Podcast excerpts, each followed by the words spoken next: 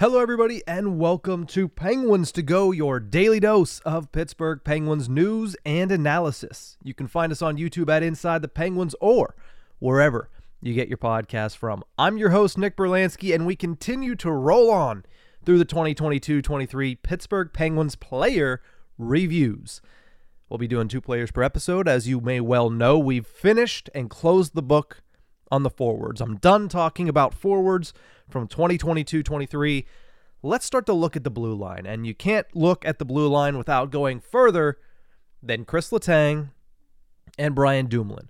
Now, it may not have been the Penguins' top pairing at the end of the season, but it was the Penguins' top pairing at the beginning of the season and throughout the first quarter of the year, not to mention the past seven seasons of the Pittsburgh Penguins. Let's start with Brian Dumoulin. He had one goal on the year. He's not a goal scorer, never has been. That was tied for 16th on the Pens. He had 24 assists, which was very surprising. That was eighth on the Penguins, which put him at 25 total points. Top 10. I don't think I would have been able to guess that Brian Dumoulin would have finished in the top 10 in scoring for the Pittsburgh Penguins in 2022 23, but it was that kind of season, I guess. Underlying stats, not quite up to Brian Dumoulin's normal standards. 51.7% of the shot attempts, which was 14th. 51% of the expected goals for, which was 18th on the team. And 51.4% of the scoring chances, which was 15th on the team. That tells the story pretty clearly. Brian Dumoulin took a step back in 2022 23. And when you're 31 years old and you've had several significant lower body injuries, as a defenseman, no less, you're probably not going to get a lot of that back. So, my overall thoughts for him career high in points. Again, didn't see that one coming. He did have a few runs that were pretty good, right? He looked like classic Brian Dumoulin for a couple stretches of four games here, four games here, a couple performances in a row that you're like, okay, he's starting to build. But overall, you just knew that he was the goat of the blue line. And not goat as in greatest of all time, goat as in farm animal. Right? There were times where he drew the ire of the Penguins fan base more than Jeff Carter. There were times where he drew it more than Mikael Granlund. There were times where he drew it more than Kasperi Kapanen. There were times where he was the most hated player on the team. And you hate to see that, especially for a guy that has been so good for so long in such an elevated role and a role that really is thankless, right? He is Kris Letang's safety net, or he was at least Kris Letang's safety net for the better part of a really solid stretch of time for a good team. They won two Stanley Cups. They won nine playoff series in a row. He was one of the anchors of that unit. He was one of the most important parts of that unit. But he was miscast early in the season as himself.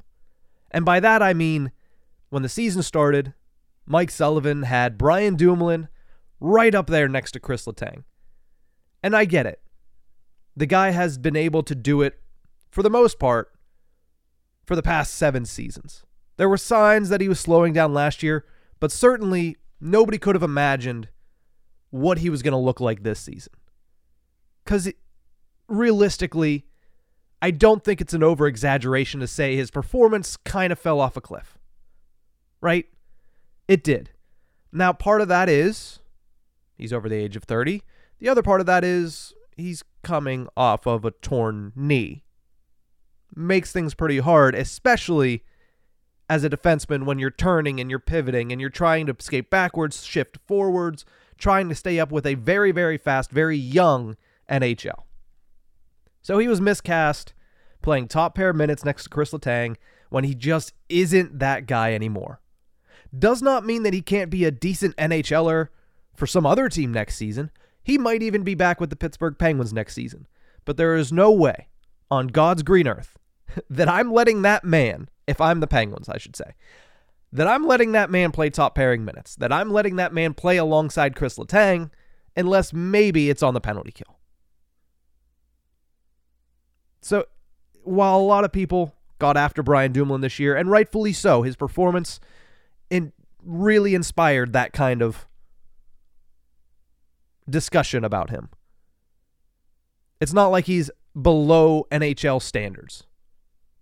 He'd be a perfectly fine third pairing defenseman if played in the right role. The only problem is the Penguins just have too much money tied up in 30 plus year old defensemen.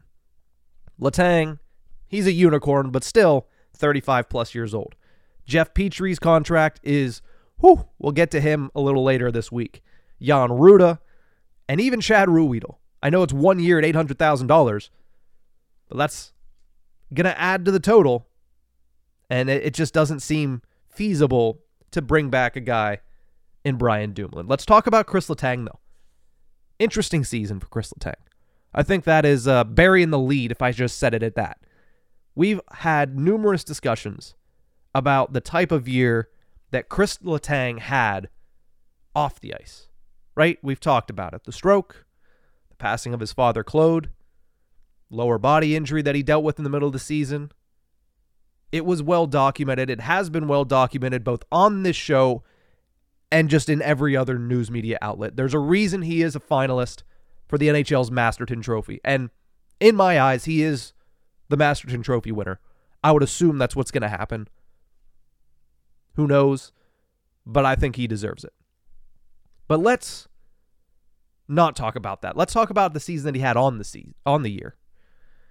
12 goals, which was good for 8th on the 10 on the team. 29 assists, which was good for 5th on the Pittsburgh Penguins for 41 points, which was 7th on the Pittsburgh Penguins. Okay, it's a step back from the career year he had at the age of 35, but it is a pretty decent year when it comes to point production. 51.7% of the shot attempts, which was 12th on the team. 53.7% of the expected goals, 13th, and 52% of the scoring chances, which is 12th. A little below what you would hope to see from your best defenseman, but there's also factors that play into that that we all are un- aware of, right?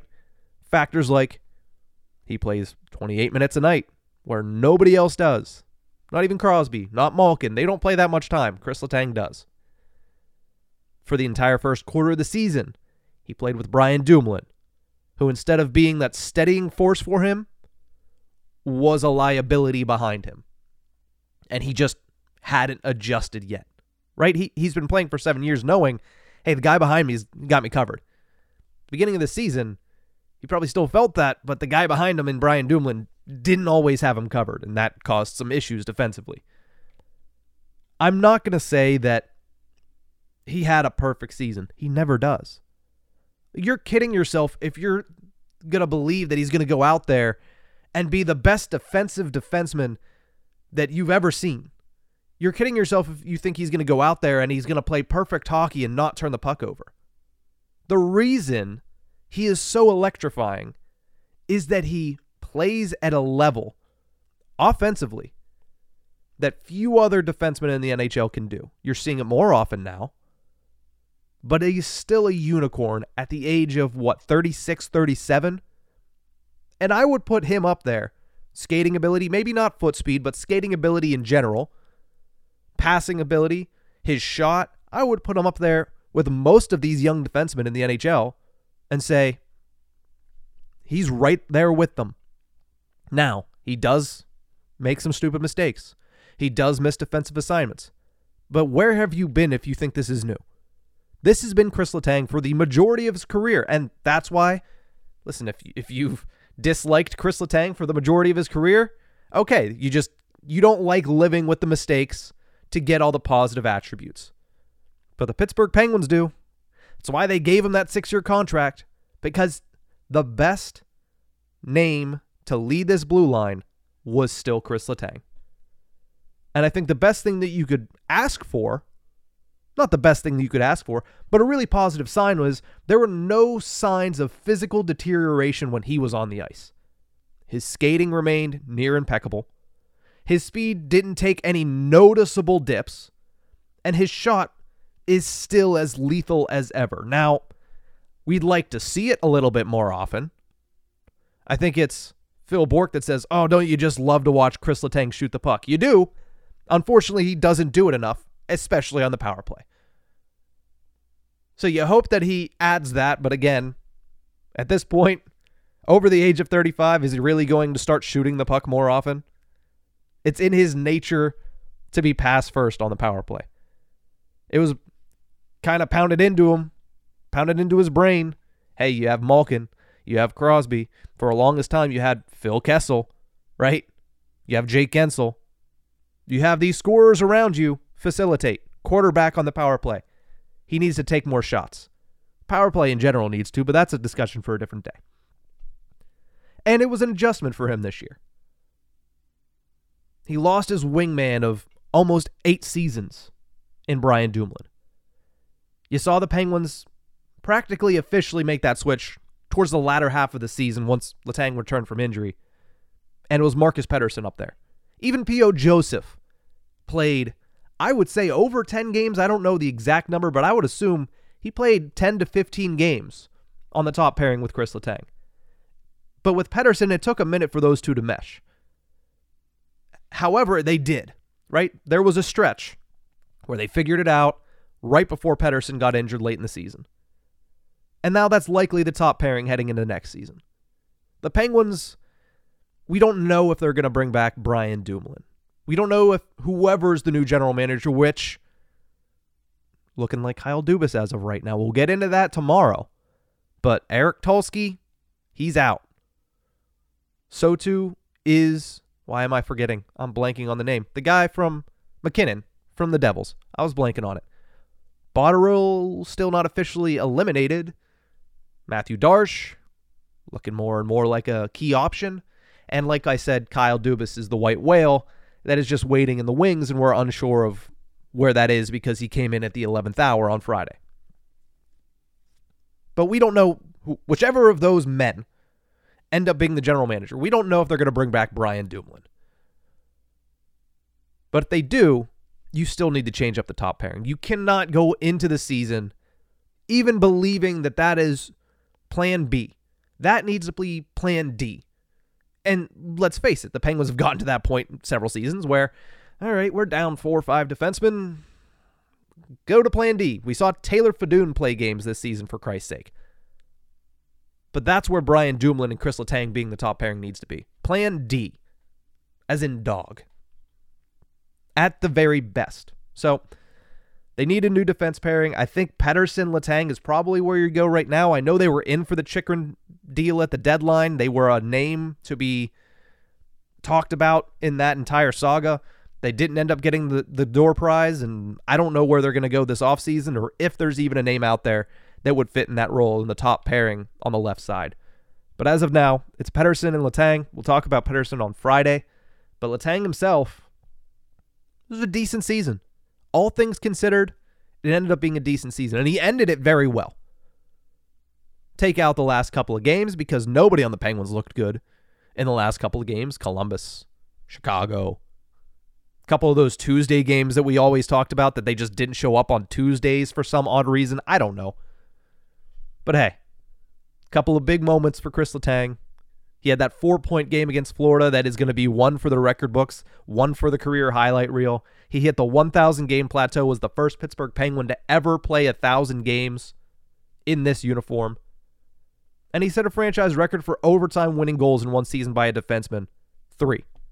Franchise record for the Penguins, and also one shy of the overall NHL record currently held by Shane Gostisbehere and Scott Niedermayer. Not sure about Gostisbehere, but Niedermayer is good company to keep as far as a defenseman goes.